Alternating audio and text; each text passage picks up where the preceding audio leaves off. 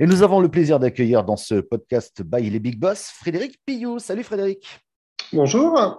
Merci d'avoir été l'invité d'honneur euh, de notre événement sur euh, le tourisme qui aura lieu les 24 et 25 mars prochains au Puy du Fou, invité d'honneur. Il faut quand même que je rappelle que tu es aussi le directeur marketing e-commerce du groupe Mr. Fly. Peut-être en quelques mots rapidement, resituer Mr. Fly? Alors, Mr. Fly, on a une agence de voyage en ligne euh, spécialisée dans les voyages de loisirs individuels. On dessert une clientèle de particuliers, donc avec notre site Mr. Fly, d'agences de voyage, de tour opérateurs, donc de professionnels du voyage. Donc on a une double casquette à faire du B2C et du B2B. Et on navigue dans les deux univers. On va proposer toutes les lignes de produits du voyage, donc du vol, de l'hôtel, du package, de la location de voitures, euh, entre autres. Et tu as utilisé un terme, on navigue. J'ai presque envie de te dire comment votre groupe navigue dans ce monde qui n'arrête pas de bouger après la pandémie, la guerre, l'inflation, le prix des carburants La première raison, on navigue euh, là-dedans parce que nous, on s'est lancé maintenant il y a six ans.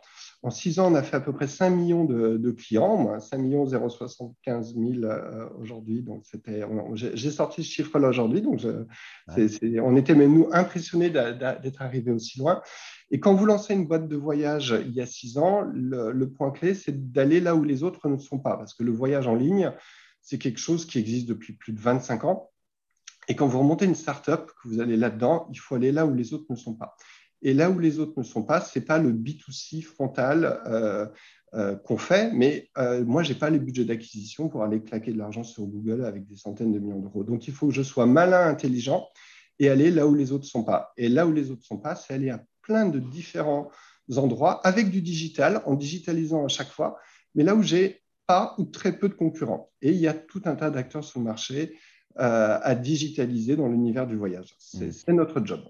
Dans le contexte actuel, pour revenir un tout petit peu là-dessus, on ne va pas commenter ce qui se passe, mais ça veut dire qu'il y a de nouvelles tendances aujourd'hui en termes de demande et de, de réservation de voyage Déjà, on, revient de deux ans compliqués, euh, pour, pour, ne dire que ça, avec des hauts, des bas, euh, qui bouge du jour au lendemain. Ça veut dire on peut passer, de, par exemple, de juin l'année dernière avec des chiffres de vente qui reviennent du jour au lendemain avec la fin de, l'épisode sanitaire et on, revient du jour au lendemain des super niveaux de vente.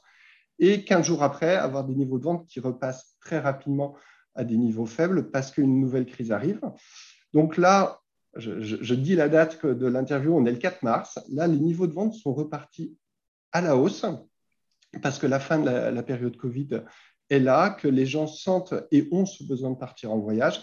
Mais d'un autre côté, on voit arriver euh, maintenant depuis 15 jours une histoire de crise en Ukraine euh, qui, arrive comme un nuage noir et on se retrouve toujours en permanence dans, cette, dans ce cul entre les deux chaises. Euh, ben, c'est devenu intrinsèque à notre métier c'est ça qui, est particulier, c'est de ne jamais savoir, de ne pas avoir de visibilité à plus de 15 jours. Ça, commence à devenir un petit peu énervant, mais en fait, on apprend tous à vivre avec. Parce qu'on n'a pas le choix, parce que notre métier maintenant est, fait de ça. Euh, et donc, quand vous avez très peu de visibilité, il faut être hyper flexible, hyper léger sur ces assets pour pouvoir aller choper des opportunités d'un côté comme de l'autre. Euh, et euh, bah, ce qu'on se rend compte comme tendance, pour être très précis, c'est par exemple les acteurs B2C avec des logiques web et du client particulier reprennent beaucoup plus vite que les agences de voyage physiques tout simplement parce que les gens vont beaucoup moins en agence de voyage physique, parce que réouvrir une agence de voyage physique, c'est long, c'est compliqué, il faut du staff et ainsi de suite.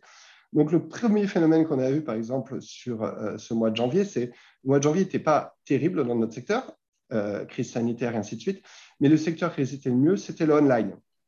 Là, sur ce mois de février, progressivement, les agences de voyage physique se sont réouvertes. Alors, elles travaillent en digital avec nous, mais il faut qu'elles soient ouvertes pour qu'elles aient des clients qui rentrent dans l'agence. Euh, mais le comportement de base, c'est l'agence de voyage en ligne reprend des bookings beaucoup plus rapidement que l'agence de voyage physique, mais dès que l'agence de voyage physique réouvre, elle repart avec des bookings assez intéressants parce qu'aujourd'hui, le point clé, ça devient une réassurance. Euh, c'est devenu compliqué de voyager euh, parce que vous avez des règles sanitaires de partout qui changent. Alors là, bah, depuis hier, on a eu une annonce qui dit qu'on ne va plus avoir de passe sanitaire en France. Donc, on espère que tout ça va s'alléger, mais il faut que ça s'allège au niveau du monde. les règles françaises, c'est bien, mais il y a une règle pour chaque pays du monde, d'où une vraie complexité derrière tout ça. Donc ça, c'est notre environnement et c'est dans quoi on navigue. Et dans cet environnement, le critère clé qu'on a vu sur ce mois de février, c'est que les gens achetaient massivement en dernière minute. Parce qu'en fait, aucune visibilité sanitaire. Donc, euh, je crois que j'ai 80% de mes résas et de mes départs de février qui sont faits le mois de février parce que les gens ont attendu euh, que les mesures sanitaires sautent. Euh, donc ça, c'est le premier truc qu'on doit tous s'habituer, c'est nos visibilités. Et le deuxième truc qui vient en surcouche de tout ça, euh, c'est que les prix sont en train, alors ce n'est pas vrai que dans le voyage, mais dans le voyage, c'est aussi le cas. Les prix sont en train d'évoluer à la hausse parce que le coût euh, de plein de choses évolue, dont le kérosène, qui est un élément clé dans notre secteur d'activité. Et ce qui devient paradoxal, c'est qu'on a des clients qui achètent beaucoup plus en dernière minute, mais la règle qui est en train de se passer, c'est que si vous n'achetez pas longtemps à l'avance aujourd'hui, la probabilité que le prix que vous achèterez dans six mois soit délirant, parce que le kérosène va, euh, monter forcément, euh, est haute. Donc, on se retrouve dans un entre les deux où j'ai de la dernière minute, mais d'un autre côté, si je veux m'assurer de pouvoir partir en vacances à un prix raisonnable, il faut que j'achète maintenant. Alors là, on est début mars, on vient de passer trois super jours de vente chez nous. On a battu nos records de l'ère Covid, donc on est super content on retrouve de l'anticipation, c'est-à-dire que là, en ce moment, j'ai des gens qui commencent à réserver de l'été. Ça ne nous était pas arrivé depuis très longtemps. Euh, donc voilà dans quoi on est, en tout cas, euh, en ce moment, et voilà comme, euh, comme le secteur bouge. Ouais, ça veut dire que même dans le mode de consommation des voyages, je dirais, les, les, voyageurs, enfin les futurs vacanciers, ont tout intérêt à regarder un petit peu ce qui va se passer. Effectivement, tu as évoqué la question du prix du carburant du prix du kérosène, hein, euh, vaut mieux peut-être anticiper un tout petit peu pour avoir des prix justes parce qu'on ne sait pas ce qui va se passer. Mais dans ce contexte, Frédéric, il y a beaucoup de choses qui changent. Tu mises sur le numérique, bien entendu. Je ne sais pas ce qu'on va te dire. Est-ce que tu as un message vis-à-vis des prestats? Parce que tu es en permanence en train d'ajuster ton offre pour pouvoir être la plus compétitive par définition. Mais tu es sur une base d'éléments incertains et avec lesquels tu dois composer quelque chose. C'est là où c'est compliqué. Alors, le message au Presta, et, je pense qu'il sera assez générique pour beaucoup d'acteurs de l'industrie, c'est qu'avant crise, on était tous focalisés sur un truc qui est la base d'une entreprise, qui est vendre, et vendre, et vendre à tout prix, et certaines fois au détriment des outils de back-office ou de service client pour gérer d'une façon plus automatisée les process d'annulation, de modification et ainsi de suite. On l'a tous payé très cher euh, les trois dernières années. Nous, en total, on a dû gérer 600 000 annulations. Je ne sais pas si vous vous rendez compte, 600 000 dossiers annulés, c'est faramineux. Euh, et en fait, on est passé d'un marché où le taux d'annulation il était entre 1 et 2% des dossiers à des périodes où c'était 100 euh, et à des périodes où, ben, là, sur le mois de février, on est encore à 8% Mais ça veut dire que notre taux de gestion de l'après-vente a explosé parce que le contexte veut ça. Et J'adorerais dire que ça ne sera pas le, cas par la suite, mais les événements récents m'amènent à dire que l'incertitude est forte.